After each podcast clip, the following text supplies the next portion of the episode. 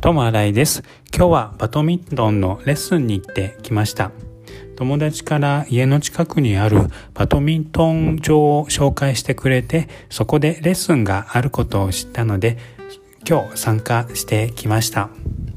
私も含めて3人の生徒が1人の先生に代わる代わる教わるという感じのレッスンでした。私はレッスンを受けるの初めてでしたのでどんなものかなと思って緊張してたんですけど先生がいろいろ教えてくれたのであっという間に時間が過ぎました。普段使わない背中の筋肉を今日は使ったので背中がちょっと張ってるような感じがします。これからバドミントン少しずつ続けていって